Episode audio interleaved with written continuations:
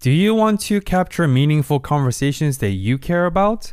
Spotify for Podcasters allows you to make a podcast super effortlessly, distribute it automatically everywhere, completely free, and even earn money doing it.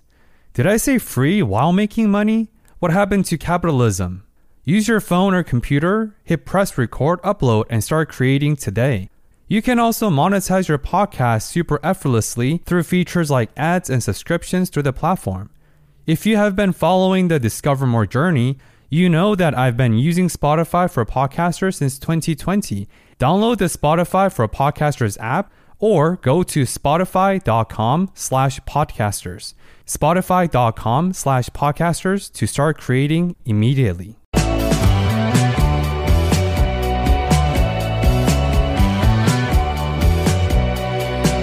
Hey everyone, welcome to another episode of Discover More, where we strive to discover more through intentional dialogues. My name is Benoit. And my name's Aiden. This podcast will serve as a space to exchange ideas from the collective experience.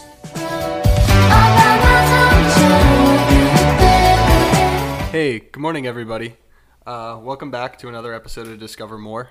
This week's guest is going to be Anup Singh. Anup and I grew up in the same hometown playing soccer together. Took about five year hiatus, if you want to call it, and then reemerged in Philly, and have been friends and working out ever since. So Anup, how's it going today? Good. Thank you guys for having me on.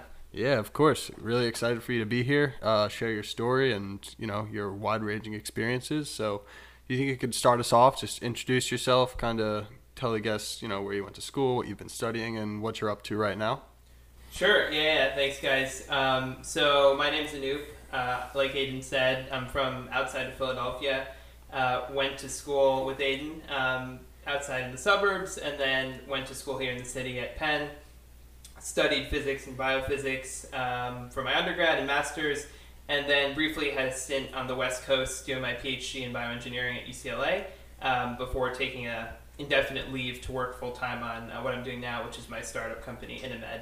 Um, my background has primarily been uh, in the sciences and engineering, um, but as I've been working on the startup, have definitely gained a lot more skills on the business side as well. Great. Do you think you could just unfold what InnaMed does, kind of what the business is doing currently, kind of where that idea came from? Sure, yeah. So uh, at InnaMed, we're developing a connected at home blood testing device for monitoring patients with chronic conditions. So if you're familiar with someone who has diabetes, they typically need to have a glucometer to monitor their glucose levels, to dose insulin, uh, to make sure they stay healthy. Uh, what we're trying to develop is a similar type of device for other chronic conditions with, that are more complex, like heart failure, organ transplant, where the markers that you need to monitor are more difficult uh, to test for, but are also just as crucial for being able to optimize therapies in patients. And so InnaMed gets started when uh, my co-founder and I were working in the same diagnostics laboratory um, at the University of Pennsylvania. Uh, we're working on developing smartphone-based uh, diagnostic devices uh, to monitor things like traumatic brain injury on the sidelines for NFL and, and soccer, being able to allow for early detection of diseases like pancreatic cancer, which have you know significantly better uh, outcomes if you catch them earlier. Um, and really focusing on developing these portable tools that could really improve human health.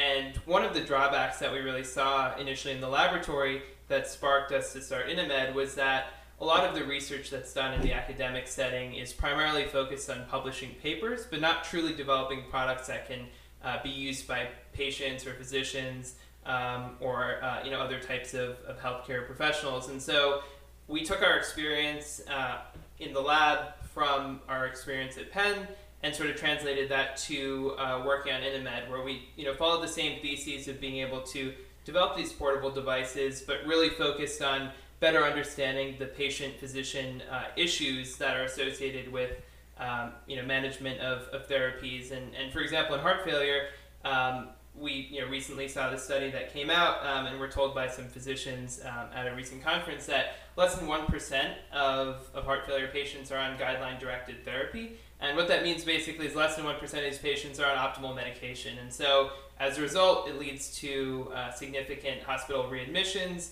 Um, and you know, as you know, heart disease is one of the leading causes of, of death in the U.S. So being able to you know slowly improve uh, outcomes through these more decentralized technologies like our device uh, at InnaMed is our ultimate goal. Yeah, I love it, and it seems like that strategy is going to do a number of good to a wide range of a population. Because I know type two diabetes is something that's you know kind of currently plaguing the world right now. So there's no doubt that'll serve a lot of people. And I think you mentioned a kind of interesting juxtaposition of the way medical is being treated right now, right? So the research papers versus kind of accessible, decentralized technologies. What do you think's driving that change? Is it just kind of the way the industry operates, and then are you noticing a shift outside of that, like people kind of waking up to the needing a more accessible technology? Like, is that a shift that's going across on across the medical industry? Yeah, I would say um, I think one of the big things is sort of how the healthcare industry is shifting a little bit more from fee for service, um, which basically means that uh, physicians will get paid every time they're treating patients rather than based on the outcomes um, and it's shifting towards what's called value based, where uh, physicians are paid like a lump sum and they get to keep as much as they can out of that based on the outcomes that they're um, providing for patients. And so, if you think about the value based model versus fee for service, if you can keep patients at home while still being able to monitor them, um, it's much lower cost than having them visit the hospital many times. And there's plenty of studies that have shown that the more times people visit the hospital, the worse their outcomes are. And so I think one of the big shifts there that we're seeing in healthcare is moving more from fee for service to value based. The other thing you know touched upon about sort of the research laboratories, I think unfortunately it's very dependent on the professor who's running that lab. So, for example, at, UCLA when I was there um, just for a quarter, um, I was able to see you know based on my advisors there the much more entrepreneurial focus and savviness um, that these professors had compared to some of the folks I worked with um, at Penn. And I think you know that's that just sort of comes down to the person because as a professor, your incentives first and foremost are to publish um, because that's what gets you tenure. That's what you know you keep your job um, and are able to sort of use that as a currency for success. Um, but then there are professors who are more on the savvy side and, and they're really wanted to push the boundaries and publications are not good enough for them. They want to actually be able to develop tools, startup companies. And so, um, even though at UCLA I was only there for a short time, that experience was really, you know, really pushed me to work on InnaMed full time. And in fact, the vice chair there was the one who said, you know, this is a really good opportunity. You should work on it full time. Um, when we uh, decided to do that, when we received funding um, from a group called Y Combinator in Silicon Valley. So that is actually a great transition. So I want to uh, pull you back a little bit back into your UCLA days. So of course, University of Pennsylvania as an undergrad is extremely uh, great accomplishment. Of course, uh, embarking continuously onto the next chapter at PhD program at UCLA, which is even a step above achievement, right? So of course, you talked briefly about some of the gaps and the experiences which made you or enabled you to start this year full time uh, your hobby slash passion plus career as a startup founder. Uh, could you talk, talk a little bit more about experience back in UCLA, what that was like, and what were the triggers or the catalysts that uh, truly finalized that decision to leave UCLA indefinitely to do what you do now? Yeah, sure. So um, when I was going through my undergrad and you know closer towards the end after I was you know finishing both my undergrad and masters, um, I was pretty sad on going to grad school. I didn't really put a ton of thought into it. It was kind of just the next thing. That's what everyone in my uh, cohort in my majors were, were doing, and so um, I kind of just you know, submitted the applications and was pretty interested in, in working on the research, but it wasn't something I put a lot of thought into. And at the time, uh, I was working on the startup with my co-founder uh, more as a project than you know anything that we were seriously considering working on full time. Um, and so we'd enter, entered some competitions at Penn. Um, you know, done, did okay in some, didn't do well in others, but it was a very good learning experience. And we also spent the summer um, after I graduated working full time um, in a small incubator program out in Colorado, um, where we, you know, gotten a small amount of funding, um, got a chance to sort of experience the, the first taste of living as an entrepreneur. We lived in a basement at Airbnb um, where we only had a microwave. Um, nice. So, you know, still managed to, you know, eat healthy, but it was definitely harder. and then uh, from there, in that, that September, this was in 2016, I went and uh, started my uh, program at UCLA, and he was still back at Penn, and we're you know working on the company um, you know here and there. But I think we quickly realized that balancing both school and also working in the company, it was sort of bringing both of those down.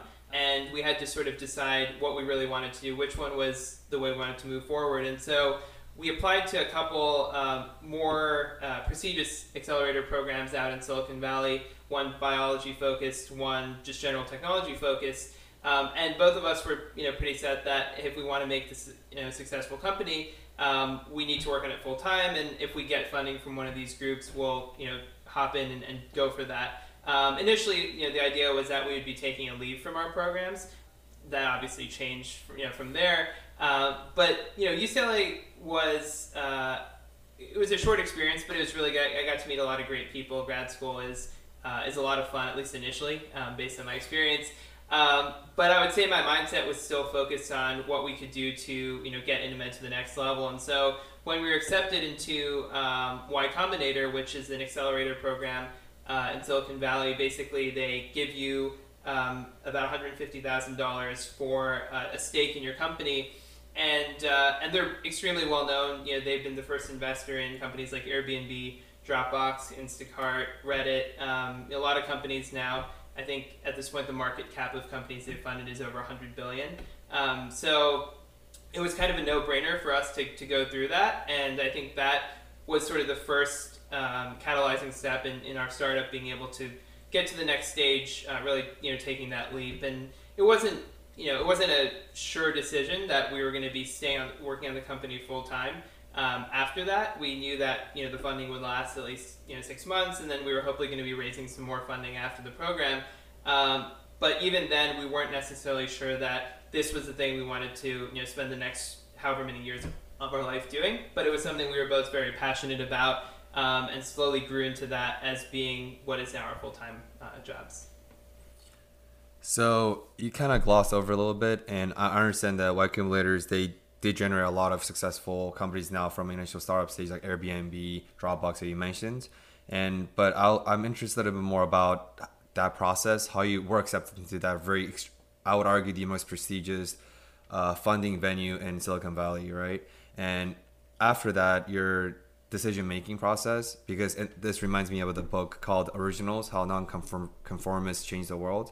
It talks about a lot of these amazing companies now. They went through a lot of risk, risk assessments and uh, decision making because I think the misconception that uh, many people have about entrepreneurs is oh they just made this very hastened rash decision and they just dropped out of school and went full time into this their career their company right? But the book talks about how that is not the case. If you look at Bill Gates and he, people think he just dropped out of Harvard to start up his company. The thing is he uh, he actually took a leave of absence first uh, while in school before he decided to uh, take an indefinite leave. Because there's a lot of a decision process and a lot of risk assessment goes behind uh, these decision makings. And the book also talks about most successful entrepreneurs actually very risk averse. They're not risky at all. And they it's they it's called calculated risk right? And so we would love to hear more about that process of yours. What kind of calculated risk you thought about you calculated you thought through and the process of how you got admitted into that organization yeah, so I think for us, uh, the process basically, um, there's two cohorts for, for Y Combinator per year, one in the winter from January to March, and then one uh, in the summer, I believe, uh, from August until October. Um, and so we applied in October for the following winter, which was in 20, winter of 2017.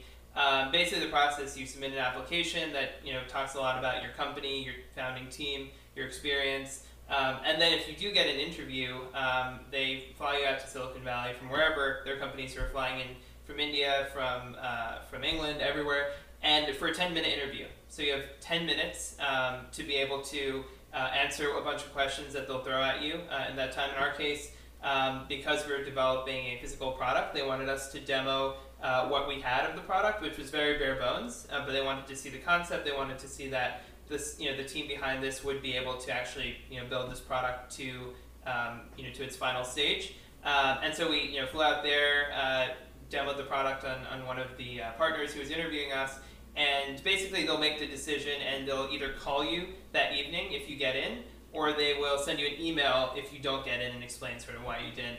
Um, and so actually it was funny because um, uh, our team, we're all you know big uh, basketball fans, and so um, we had decided that regardless, we were going to go to the Warriors game that evening.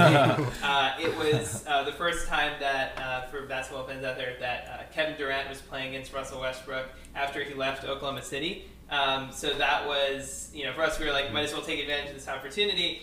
And uh, we got the call from them while we were at the Warriors game um, that we had gotten accepted to the program, uh, which made it, you know, that much sweeter. And so um, you know, for us, it was we had all decided beforehand that if we'd gotten accepted, we were definitely going to do it. Um, whether that meant we were going to uh, drop out of our programs, we, we hadn't made those decisions yet. But one of the really you know key things was like you talked about calculated risk was most companies who go through that program are able to successfully raise uh, at least a seed round of funding right after, just because of the you know the pedigree, the investor draw that they're able to bring. Um, and essentially the stamp of approval of you getting in there um, because all the partners um, of that program are successful founders. In our case, the, the two mentors we had for that program, one of them was um, the founder of the company called Scribd from you know online books. Um, the other one was the guy who created Gmail. He was the 23rd employee mm-hmm. at Google. Um, also created a company called FriendFeed, which is why we have the like button on Facebook. Um, so you know some really successful entrepreneurs who are you know basically giving their time uh, to be able to mentor you know early companies. And for us, not only was it that experience and the funding, but it was also the network that you get. Um, so in our cohort, there were um, people who were like us, first-time entrepreneurs. There were people who had already developed and sold companies for billions of dollars. Um, so really being able to have that uh, network, not only of people in your cohort, but also uh, alumni. We you know got to have speakers come and you know every uh, every week from Airbnb, the founders came, WhatsApp, Shopify, um, a lot of these companies, and, and, be able to sort of share their experience with us.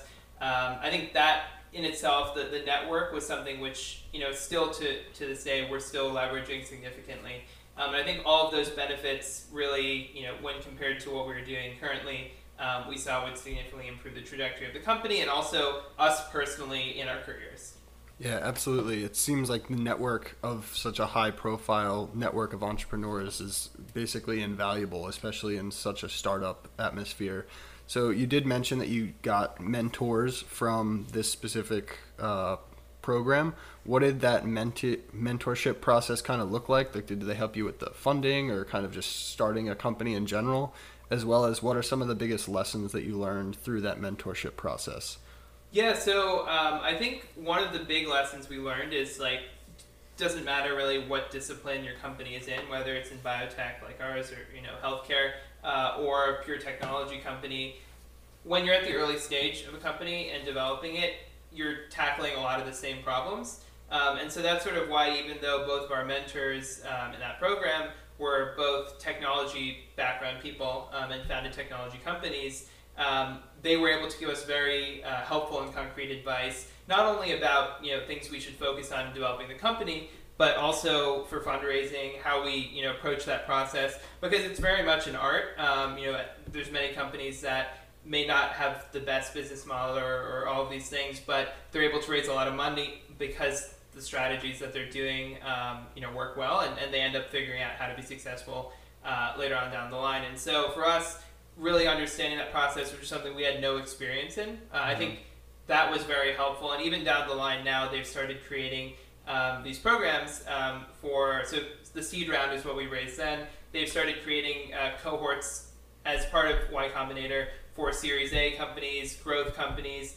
uh, to really help you know you keep that mentorship and also be able to be successful because ultimately they're your first investor and if you're successful they will be extremely successful um, just given that they're you know investing at a relatively lower valuation. Mm-hmm. Um, and so I think for us, that that mentorship was was very helpful. The other thing was the way it's broken down. You're in different cohorts. Um, so there's about 100 to 150 companies uh, per batch, and you're broken into about seven different groups, each one with two of these partners who are mentors.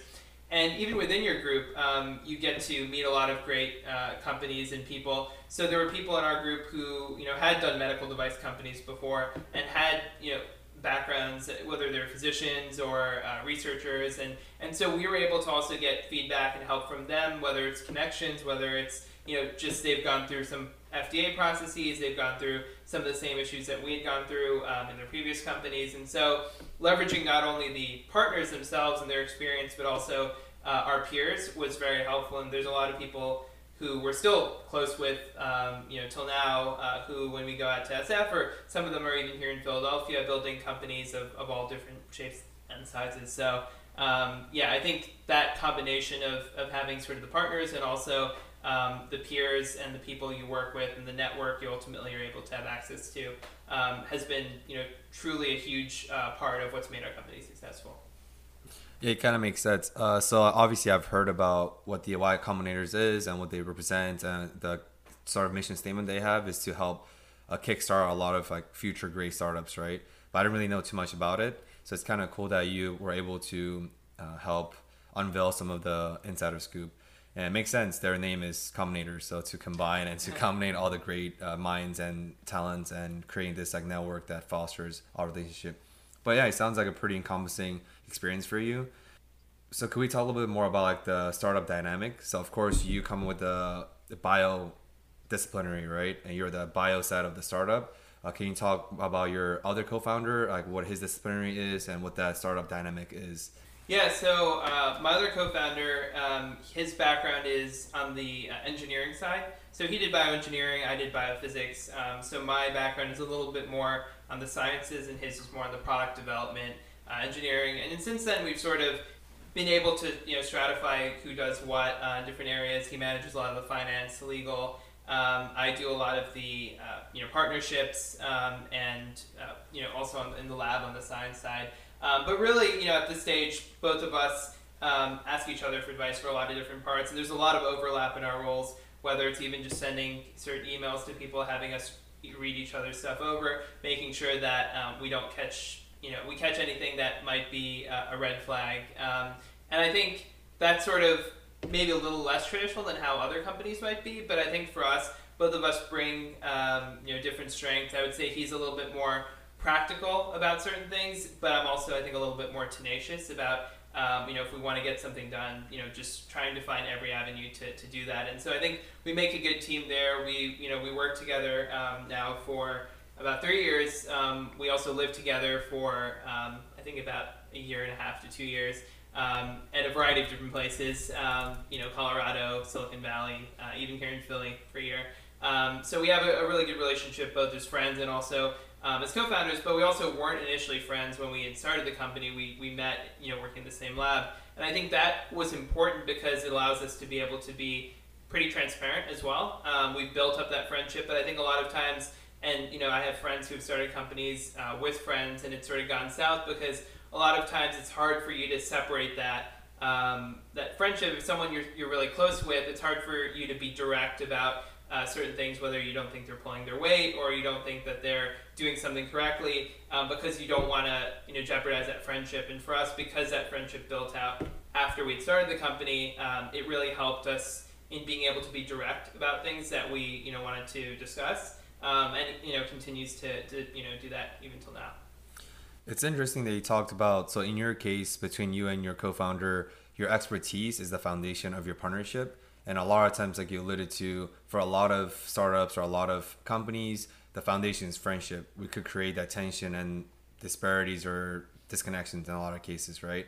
And it's kind of similar to like Aiden and my partnership as co-hosts because we have different delegations of different tasks uh, he's in charge of social media and uh, different things. I'm in charge of editing and different things.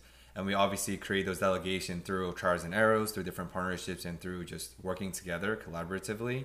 And of course, you operate on a, a lot much higher caliber level than we are as just doing podcasts. So, do you think your delegation of tasks between you and him, as one practical, one you who's more tenacious and willing to hit any, whatever it takes, the venues, right? So how, how did the delegation work? Did it come afterwards or come before you guys just knew right away you're more fitted for this role versus that? It sort of came out naturally. Um, I think both of us uh, were doing a lot of the same things, and then we sort of figured out who was better at one thing or the other, um, and also who liked doing one thing or another. Because obviously, you're doing stuff you like, um, then you typically will do it better. Um, in our case, I think like there are definitely a lot of companies which I think probably um, are you know the more they delegate, then probably the more successful they're able to be because the founders just don't have to worry about certain things because they have that trust in their co-founder. You know, in our case, I think we have that strong level of trust, but we also want to just be able to run things by each other, and you know, for that reason, we um, you know still have some areas where we want to be able to you know hop on calls you know for different things whether it's regulatory whether it's repair. But i think it also comes down to like both of us and our, our philosophy which you know, we were talking about before this podcast about the lifelong learner aspect. Being able to you know both of us have backgrounds in the sciences and engineering. We were not really exposed to a lot of things about you know how the healthcare system works um, how the regulatory process works um, you know, even the details of getting a medical product through, what the quality systems that you need to have in place, um, hiring people, how you go about that, the interview process, firing people, um, which is one of the hardest things um, I think for, for first time entrepreneurs.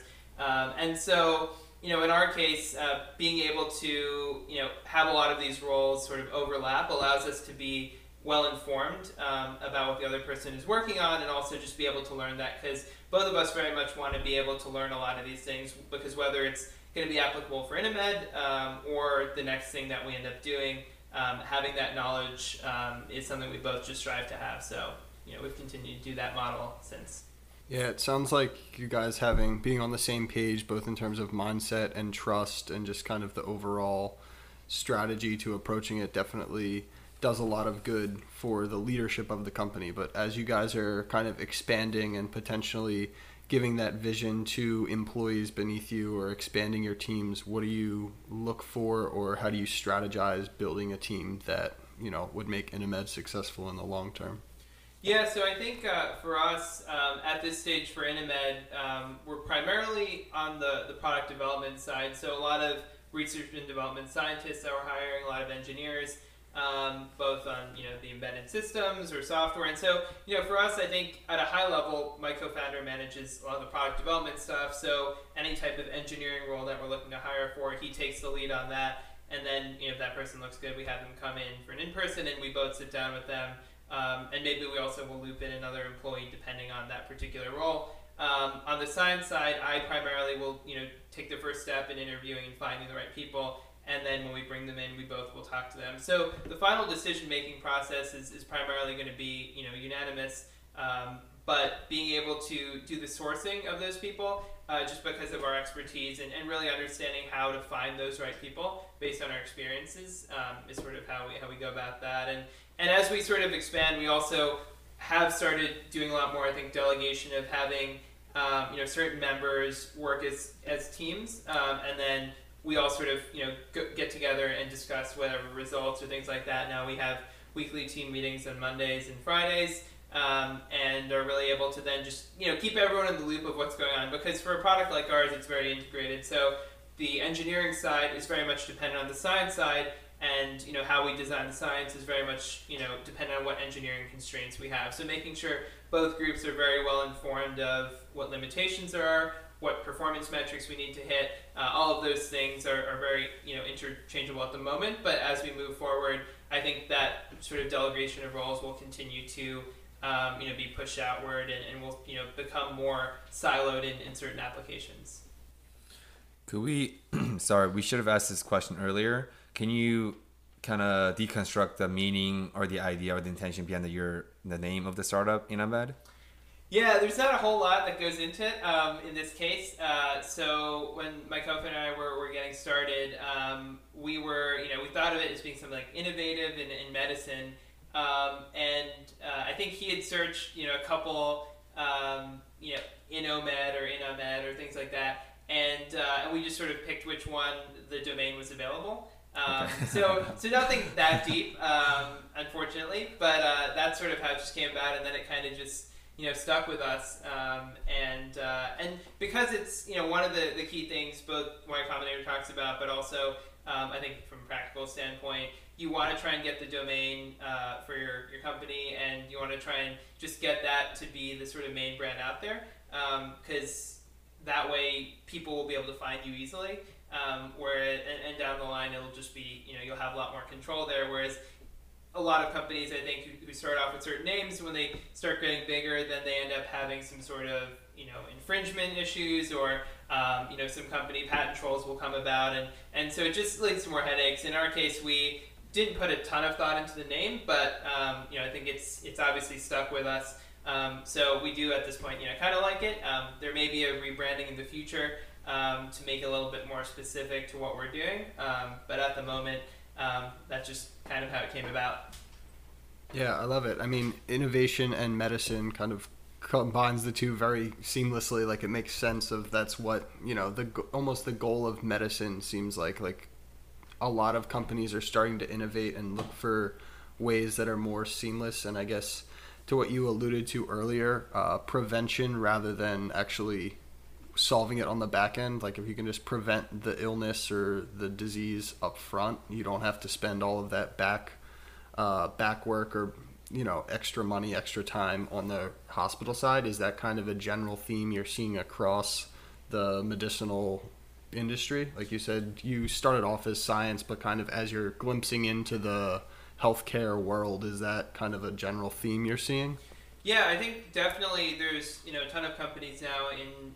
in focus really on the prevention side so you have a lot of especially in the cancer space um, which is an area where um, over a number of different types of cancers, the earlier you can detect it, significantly um, better prognosis. And so, in our case, um, we've sort of taken a middle ground uh, in our approach because of the way the incentives are aligned currently with the payer structure and how insurance companies. Um, you know, pay for these types of technologies. So one of the difficulties with, with prevention in areas outside of cancer um, is that there's not a ton of data to show if you do certain types of testing or things much earlier on um, it will lead to better results on the back end. Like for example, going to you know have a, a, yearly annual doctor visit that's kind of established, but there isn't a ton of data to show whether that actually makes a, an improvement in the outcome.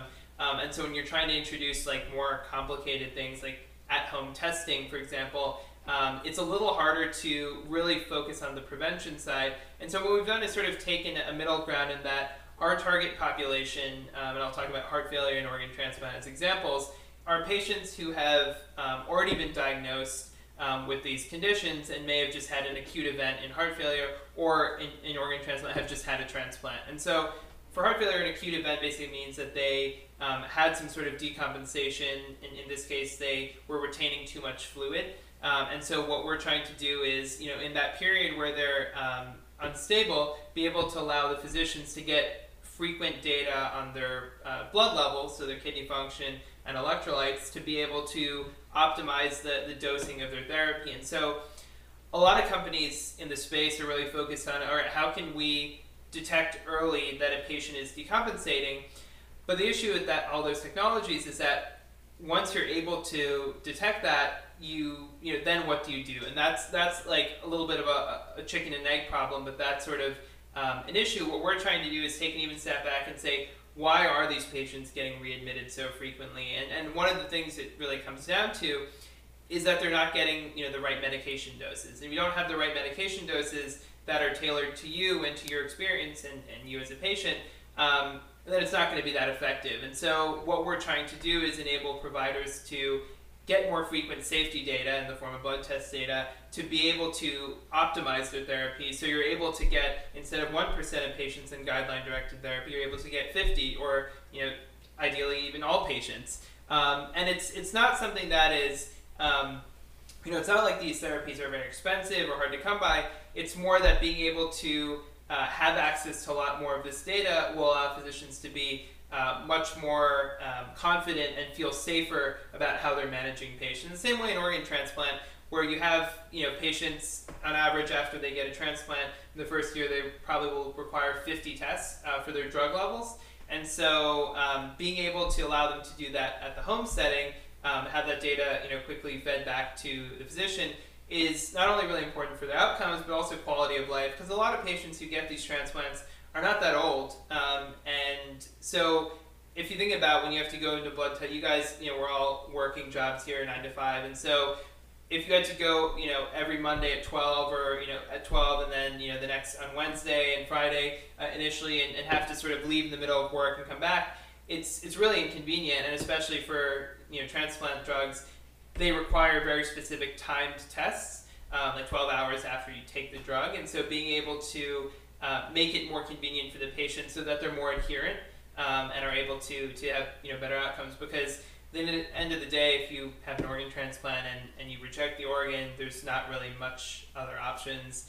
Um, whether it's for kidney, you have dialysis, but for the other conditions, it's it's pretty grim. Um, so being able to really help empower patients um, while also empowering providers to be able to make the changes, do the monitoring that they want to be able to do, um, and which they know will be able to help patients. Because your, I think your mission statement and your service model boils down to being preventive versus reactive. But of course, being prevent, uh, being able to prevent certain from happening is better than uh, reacting aftermath.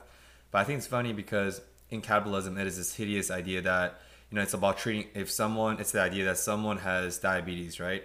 And then being capitalistic means you know all these medicines and all these things to, but you're making money off of people who are dying, right? You're you're literally making money, you're profiting off of destruction, and so I've, and a lot of times, it's of course going to be more effective if you were to prevent diabetes versus reacting and trying to treat diabetes by incurring all these costs and all these inconveniences you alluded to. But there's a lot of stigmas and uh, conception that healthcare is this very dark space. And I'm sure there's dark sides into healthcare, just like any other sectors and industries. Uh, what are some of those that you've seen? Is healthcare truly as dark as what the mainstream media and the world portrays it as to be? Or is it actually not that? And could you share some of your insider scoop from um, your your process trying to penetrate through healthcare? Yeah, I mean, I think uh, there are a lot of dark aspects of it. Um, unfortunately, you alluded to, you know, diabetes, for example, insulin prices. If you look at insulin prices here in the U.S. versus other countries, um, you know, it's just a simple molecule, but it costs, you know, maybe like 100x here what it costs in like India or somewhere else. And so um, you think about how does the same thing cost as much, and how are people you know, in the U.S., which is considered a very modernized country, how are people, um, you know, dying from having diabetes when this is something we have a cure for, and at least in terms of being able to uh, moderately treat the, the condition and, and, keep you stable rather than, you know, completely cure it. But I think um, that's one aspect of healthcare. I think another aspect, which um, you know, may seem like a no-brainer to many people, but has been hard to penetrate is telemedicine. So the idea that being able to uh, communicate remotely with a, a physician, um, whether it's um, for an elderly patient, whether it's for someone like me or you, or who wants to talk about something that we'd rather not have to go in, you know, to the hospital uh, or you know clinic to be able to talk about um, because we have busy lives or because it's a sensitive subject. Um, you know, things like that. Um, you know, there is you know starting to be some growth uh, for telemedicine, which is good, but it's for many years it's been something where the payers just really haven't been um, as keen on, on supporting it, and and really because even though it makes a lot of sense, there just haven't been the, the large scale studies for certain things that need to be done, and I think now it's sort of as the administration, um, specifically around Medicare, and some of the folks who are working there now um, have become a little bit more progressive about some of these issues, we're seeing a little bit more progress. But even for a device like ours, which you know at home blood testing you know you sort of ask anyone and like oh I'd rather you know do a test that um, just requires like a finger stick level of blood rather than getting a whole you know set of tubes drawn. Seems you know very simple but to get something like that you know into the market and, and being used by patients you know for us not only requires going through FDA which is a very important aspect but really then after that doing a lot of studies to show to payers that we are going to be saving you money this is going to improve patient outcomes. Um, and, and it's not, you know, a matter of like, you know, as sad as it is, patient quality of life is a lot more towards the bottom um, than actually how much money is going to be saved or how much you know additional revenue is going to be made. And so I think that aspect of, of the healthcare system compared to in other countries where there are quality adjusted life years that are looked at um, when it, you know evaluating a, a, medical technology, where government might pay for you know certain technologies for small populations um, who have rare diseases because they know it's going to make a big impact for them, even though they're going to have to spend money on it. I think you know those are the areas where it's it's a little darker here, and then you know you can go you know even more depth in depth into sort of the pharmaceutical industry and, and how drugs are priced. I won't get into that now, but I think that's certainly a, it, that's certainly a, a, very controversial issue as well, which I think um, you know makes makes us think about um, you know how is a, company you know a country like ours um, you know we don't have uh, many people have access to healthcare. I mean I think that's sort of like a fundamental uh, think everyone should have, and unfortunately um, that lack of access is um, it's sad to see. What do you think is the driving force behind that? Because I personally work for a managed care organization who does Medicare and Medicaid specifically. So that's the idea is to get healthcare around at a lower cost because, you know, there should be no reason that you're going bankrupt for just basic health coverage. Do you think it's like a systemic issue, the fact that there's so much financial interest invested in healthcare companies, or where do you think that disconnect comes from? Yeah, I think so. I think just the financial, you know, interest in the whole industry. I think from insurance companies to pharma companies. Um, I think, you know, and you were talking about the capitalism aspect of it. I think like that certainly is a, you know, big aspect of, of what what's happening in the healthcare system, and, and we are slowly moving more towards the value-based side of things, and we have a lot of you know, candidates now who are talking about more hybrid models or a Medicare for all model, which is moving in that you know right direction, um, and healthcare is really being brought to the forefront of um, a lot of today's political issues, um, as it rightly should. Um, but I think we're still a bit of a ways away from being able to um, you know really move the needle because it's not just one. You know, healthcare as an industry has a lot of different moving parts. Um, and there's a lot of groups that have a lot of financial interests. Um, and then you think about also a lot of these companies, uh, whether it's insurance companies or pharmaceutical companies, a lot of them are public. So you have, you know, a huge number of shareholders who are incentivized for them to, you know, maintain whatever prices and, and you know, whatever earnings that they're being able to achieve. And so I think it's going to be a long process, but I think things have been, uh, I think with the latest issues that people are bringing up, about potential alternative models and, and the way certain new codes are being accepted um, by Medicare and other organizations. I think it is moving in the right direction, um, but you know, there's still a lot to solve. Absolutely, and just kind of out of hypothetical sense, because I know obviously fitness and health. That's one thing that we've been doing together a lot. Is something that's important to you, and looking around at the landscape of what healthcare looks like. Like type two diabetes is generally fairly lifestyle oriented, right? So type 1 you inherit in genetics, type 2 generally lifestyle based. Considering, you know, you're pretty familiar with the regulations and how that healthcare kind of works, would it be kind of a value-based model or how could we encourage a more prevention-based strategy rather than a uh, reactive strategy, right? Yeah, so one of the interesting things about type 2 diabetes compared to a lot of other conditions is actually that it's fairly reversible um, in, mm. in a lot of patients. And so, as an example of another startup company, which is now sort of fairly well developed, uh, it's called uh, Virta Health. Um, so, they actually have this coaching program basically where they work with um, employers uh, and the employees of you know uh, uh, employer covered insurances um, and they actually help with this reversal. Um, so they bring down, like, they've shown they can bring down HB uh, A1C levels, which is one of the key metrics for uh, diabetes, uh, fasting glucose levels, um, and essentially in, in, many patients being able to reverse, you know, diabetes. So if you have type 2 diabetes, a lot of these patients, you know, may not have it, you know, soon after based on these habits. Now, you know, how long those habits stay is, I think, to be seen, but I think you know, the companies like that, there are new companies, uh, Livongo, Omada Health, um, that have raised a lot of funding and are doing very well in the, in the diabetes space and being able to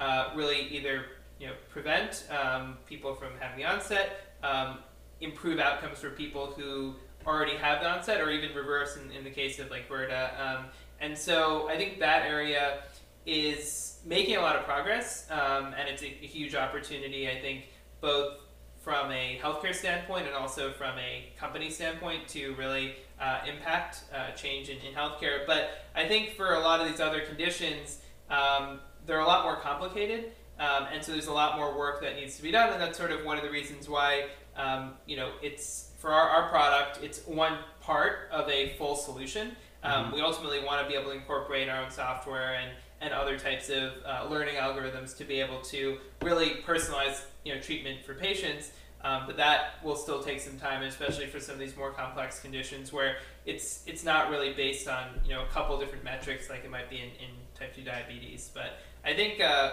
with a lot of these tech companies, there's a lot of progress being made in that area, and I think um, the, other, the other main thing which we you know probably will transition to as well is also around um, just sort of education uh, about you know things that you should be eating um, and how that contrasts with our food industry and what they're telling people that you know they should be eating. And I think that you know misincentives um, really cause a lot of issues um, with this you know these conditions. And I think if there was more alignment there, um, there could be a lot of prevention of, of, these conditions. So if you look at the current healthcare system, right, like our current model is service based where doctors get rewarded based on their services. Uh, if a doctor were to prescribe you medicine, you get paid, you get made commission based on this prescription. That's why I think the prescription epidemic is real because I'm sure some doctors are doing an unethical. I'm not sure. And you talked about you InnaMed, is part of a collective movement, a vanguard to change the tide from service-based model to value-based or outcome-based, which is of course uh, better for the public and better for everyone. And so Ben Shapiro has a famous saying, talk about facts don't care about your feelings. But I think reverse is also true. Feelings don't care about facts. Like talk about climate change, for instance. I believe almost everyone, if you're not truly ignorant and if you're willing to listen, you know climate change is real and you know we have to do something about climate change, right?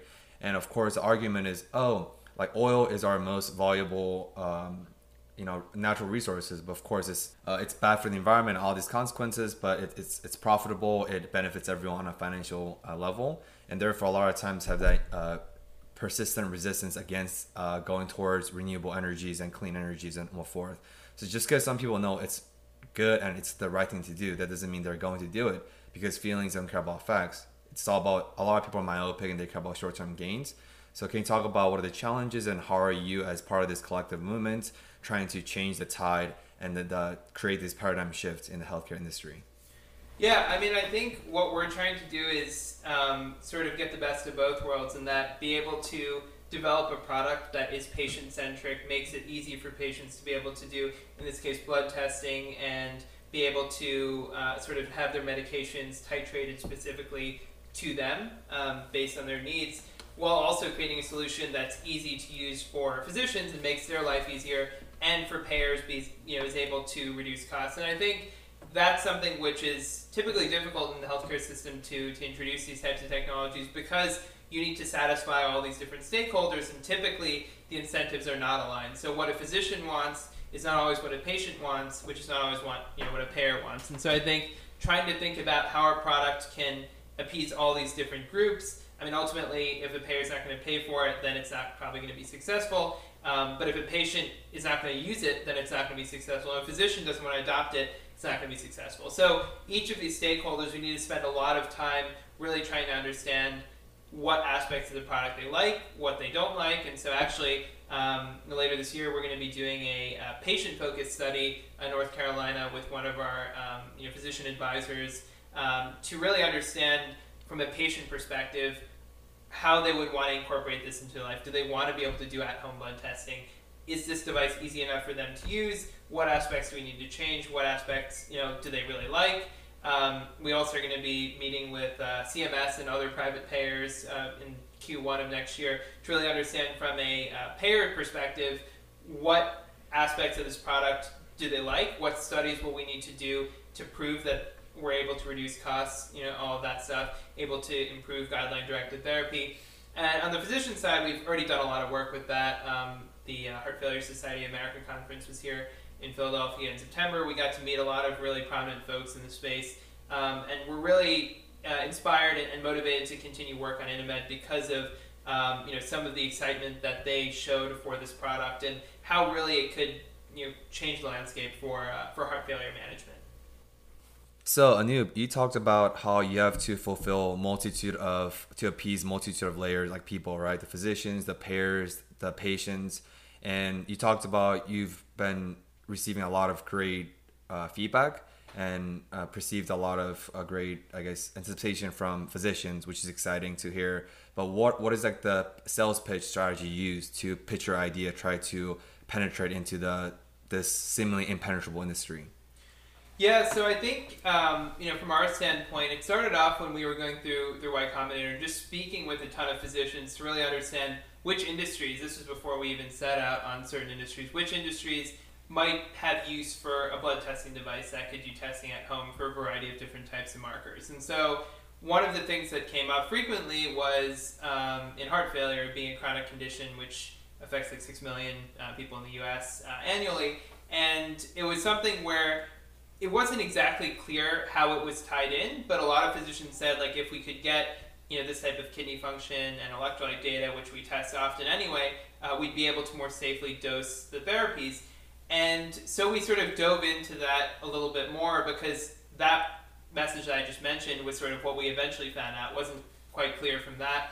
And as we sort of perfected our understanding of the problem and we talked to more physicians, we would then sort of pitch it as this is what we're developing, this is how it'd be useful. When you talk about it that way, it becomes a lot more clear how you're solving the problem. So one of the, you know, if we take a step back, one of the difficulties with, you know, going to, you know, a group and saying, like a physician, for example, and say like, hey, we have this this device and it can do all these different things, is then they have to think about, oh, could it be for this or this or but if you come to them after you've done a lot of this market research and, and say, this is how it would be useful, getting that confirmation and like enthusiastic confirmation, not just like, oh, this would be, know, this would be cool. This is like, this would be huge for us in, in terms of managing patients. That's what really, you know, made us decide to pursue this path because it was not only an interest, but it was a huge enthusiasm um, among, you know, these healthcare providers. And I think a lot of times one of the difficulties with healthcare technologies is that you're providing a lot more new data to physicians and they don't want more new data. They're already overworked. Um, you know, there's a lot of physician burnout um, in, in, recent statistics, and so being able to what we're doing is we're actually providing them data that they're already collecting, but in a much easier, much more convenient way for the physician and the patient, um, and that allows them to say, okay, this fits perfectly into our workflow. It ties in perfectly with all the other new types of technologies we may or may not be using but it doesn't restrict us to the very innovative physicians. You know, because if you talk to like the people at academic centers as an example, tying back to like the researchers and things, a lot of the academic people really want to try new things and they're like at the forefront of technology, but that's only a very small percentage of, of most hospitals and health systems. And so for us, we wanted to develop a product that not only fit with them, but also fit really well with the current workflows at you know a, a hospital here down um, you know, outside Philadelphia or in like rural Arkansas. And so that's really where if we could improve the workflow of, of what they're currently doing um, and make it easier for them, um, that to us was really a, a win. And, and we've you know found that enthusiasm to really you know help propel InnaMed um, to where we are now. Sounds like your main strategy is like streamlining your effort into presenting digestible information, right? So that, that's pretty cool because I think you're right. People often get overwhelmed with information and that ends up crippling their actions, right? And speaking of digestible information, uh, I'm going to use that as a punt. Is I'm seeing you from across the table for the interview, and you have a, this great physique, right? And you're definitely the buffest uh, startup founder I've ever met in person. And Aiden told me beforehand that you're very enthusiastic and has, has always been very fitness orientated. And you talked about your fitness journey and your friendship with Aiden is based on a lot of athletic soccer, playing soccer, and working out together and I know you two uh, still work out together, and and I, know, I feel like there's like a stereotype with like tech founders and Silicon Valley, just like these skinny dudes wearing t-shirts and jeans and just like coding all day every day, and which means that there's that imbalance in nutrition intake and how they digest their information, how they digest their food, nutrition, whatnot, and so. Yeah, I'll love uh, for you and Aiden talk about the nutritional industry a little bit.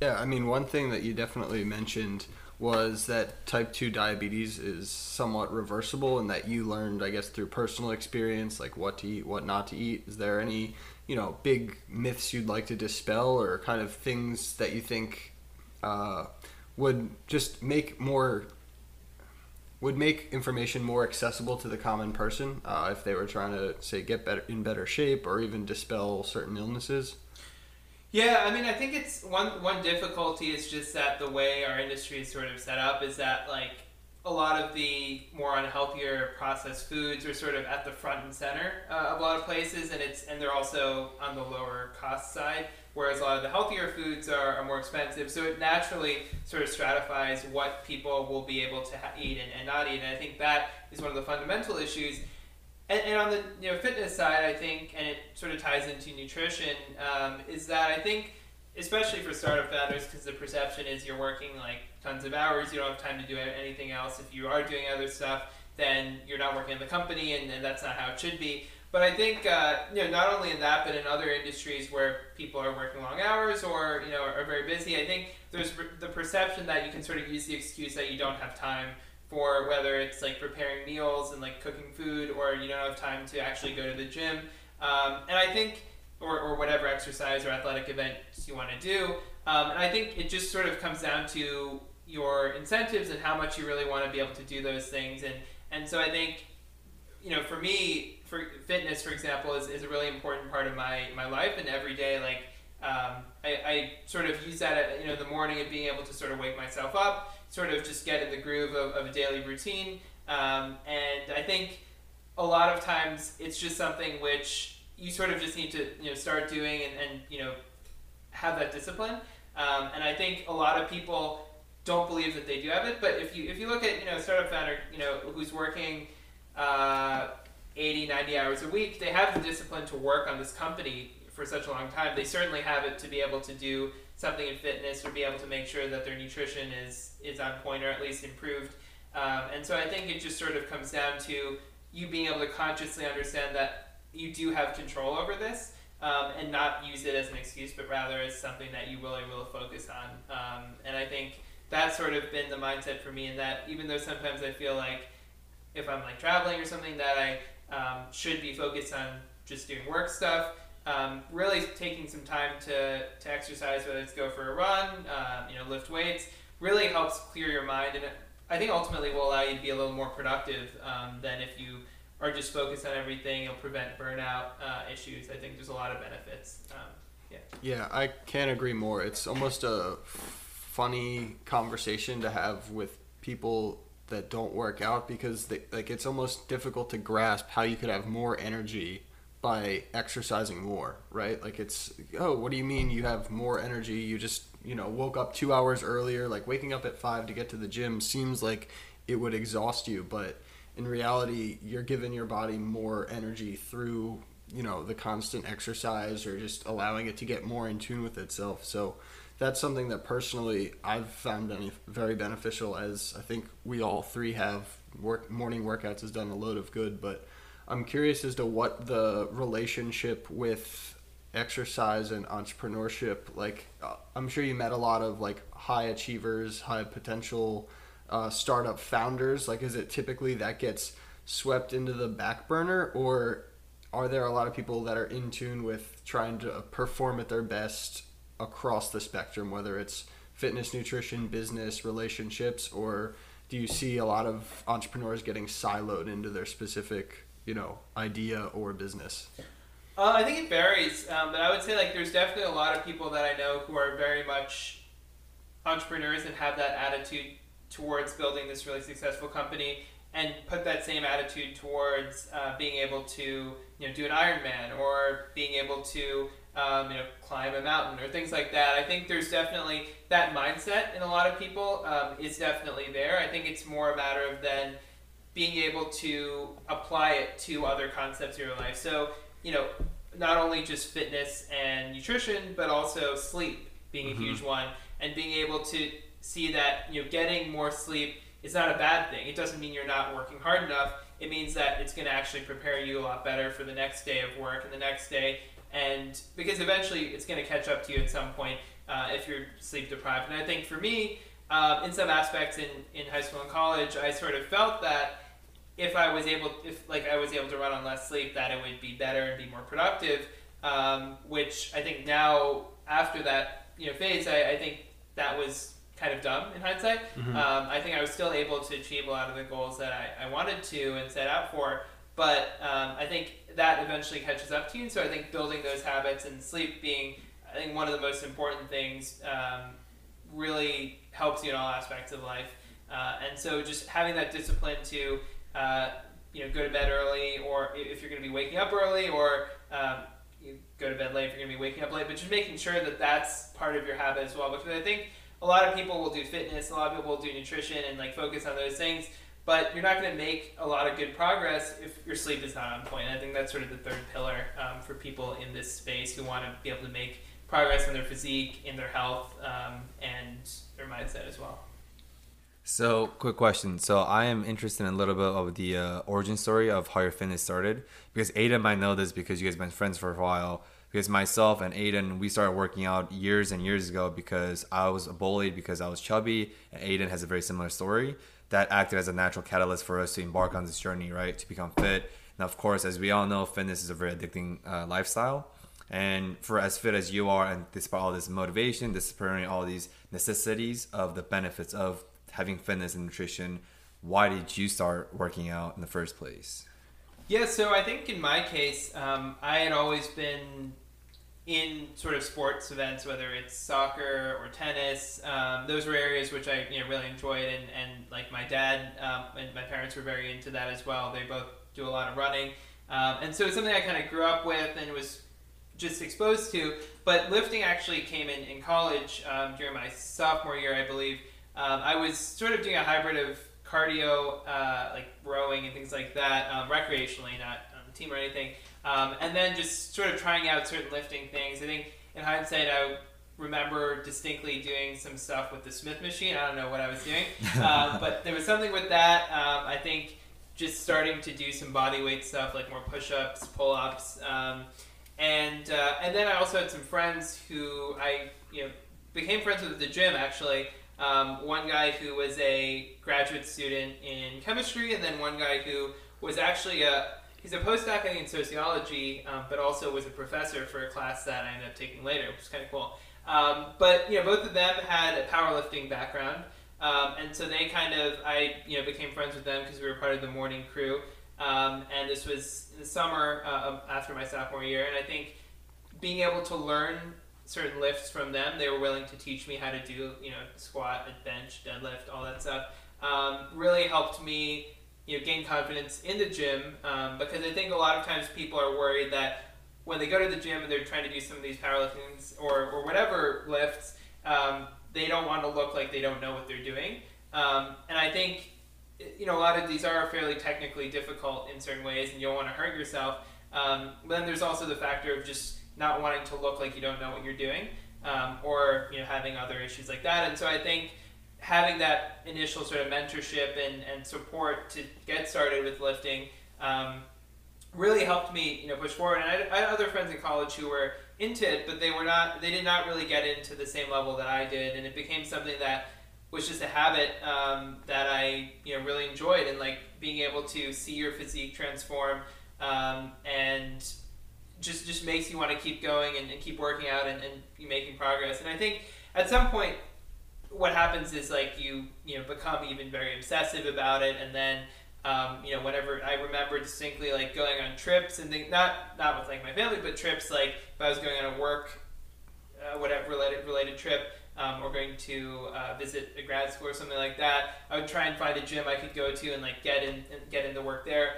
Um, and I think you know I've dialed it back in a sense that I've realized that like I'm not going to lose uh, you know gains in a week or two weeks of, of taking off. And i think the mental benefit of taking a break sometimes is, is much and also the physical benefit um, is much more important and in the long run will be much more uh, beneficial. So i think my mindset has slightly changed. I've certainly tried to stay focused on, on certain goals with lifting and i think it's now become um, a sort of mix of physique oriented and also you know strength oriented so really trying to balance both um, but really trying to making sure, make sure that I'm enjoying what I'm doing in the gym. I think like every now and then, you know, doing certain cardio, um, whether it's walking or running or playing soccer, um, you know, enjoying that and, and not feeling that I'm, you know, limiting my progress in the gym because of that. Because you have to treat it as a marathon, um, not like a sprint. And I think a lot of people, and I've had a lot of friends who have sort of helped uh, get started in lifting, and I think a lot of times they sort of get frustrated in the first six months or year. They're like, I haven't, you know, look. I don't look a ton different. I'm not making a ton of progress. And then say, you know, look back where you started and look where you are now. It, it, it takes time. Um, and I think as you just get more used to it, you realize it's it's a journey and it's not something that will happen overnight. It's something that consistent effort, consistent nutrition. Um, you put all of that in, then you will see results um, and and working hard. But I think it's just like for me, I've sort of been able to take a step back and look at what my goals are, what I want to accomplish, um, with that, and it's really also helped my mindset and my approach to training, make it more exciting rather than sort of feeling like I have to get this done and it being more of a chore at some point. I really love the point that you just made of it being an ongoing process, kind of something that you've scaled up through throughout your you know college career since sophomore year, um, because that's something that's really important to point out is that it is a process that you can't go five days a week after not working out for your entire life because if you go that quick or make that much of a uh, dramatic change, eventually you burn out. Similar to how you said you had to learn the lesson about sleep and then learn the lesson about recovering correctly. Like you can't go from almost zero to a hundred and then and think that that hundred is going to carry through. So I think a big piece of advice is kind of starting small and then allowing yourself to enjoy the process of it. Right? You said you do the things that you like to do in the gym, not because you have to, or I'm sure you're not getting frustrated because there isn't a gym out on a business meeting at Yeah. this point. You know, Yeah. you get to take a day off and then get back to it when you really want to. So it's kind of I think crucial to point that out of it's you know kind of an ongoing journey where you can continue to scale continue to get better and build rather than just go 100% and then burn out and then not work out for another five months. Yeah, and I think that's something which, uh, even in just general training, I think people coming into the sort of fitness industry, getting getting acquainted with it, oftentimes will think, if I'm going to do a, like a lifting session, for example, that I need to be completely exhausted by the time. I need to go like 100%, I need to go to failure with everything, and that's really not the most beneficial. And I think the difficulty is that a lot of times there are certain, um, you know, certain gyms or things where the fitness instructors have that mindset as well, because if the client has that mindset and you know they feel like they're not getting their bang for their buck if they're not completely exhausted, the instructors will have that mindset as well because they're incentivized to keep the clients uh, first and foremost. And so I think it, it's unfortunate that that is sort of perpetuated that like you know if you're doing fitness it's about you know just being able to balance that and, and really putting in the work and working hard of uh, of improving progressive overload all that stuff which you commonly hear but also making sure you don't sort of kill yourself every time um, because you know making progress is a marathon. It's not going to happen overnight. And the harder you work um, you know in, in one session uh, will make a small difference but it's more about the consistency and, and staying healthy and, and all that stuff uh, rather than just a single instance. What do you think about fitness has most uh, trans uh, transferred into your business journey? Like do you think it's the rest and recover or work hard recover kind of progressive overload or what about fitness has most uh, gone into your journey as an entrepreneur I think a couple things. One is um, just maintaining these habits, so making sure that you keep to strict habits and being able to use that to stay disciplined in, in the things that you're doing at work um, in our company. But I think the other thing is also having goals outside of work. I think like a lot of times, um, especially in entrepreneurship, people are really focused on their company, which rightly so. But it's also okay to have goals on on other things um, that you're working on, whether it's um, in particular relationships, whether it's in uh, things like fitness or you know specific sport or um, you know project a side project you're working on. Um, I think in my case, being able to uh, focus on the company, but also focus on fitness goals and trying to achieve those goals um, is pretty cool because then I have like all these different things to to focus on, and I'm not sort of tied down by like if fitness is not going well, but the company is going well, or if the company's not going well and fitness is going well, there's still sort of that balance where you can still take, um, you know, keep up a good attitude and, and be able to see that like everything is not, you know, going downhill, or, or you know, you have things that you can focus on that are going well, um, and that you can look to uh, when certain aspects of your life aren't going so well. So I think it's just like being able to have that balance and being able to um, be aware that there's a lot of different things that you can focus on beyond just a company. I think it's just sort of a mindset thing rather than actually the amount of work that you have um, for a particular job. You can find us on Apple Podcasts and Spotify every Monday at 7 a.m. Eastern Time. Follow us on Instagram at Discover More Podcast. And please share this with your friends and everyone that you know. Thanks for listening to another episode of Discover More, where we intend to discover more life through intentional dialogues. And we truly appreciate everyone who have made it until the end. Till next Monday.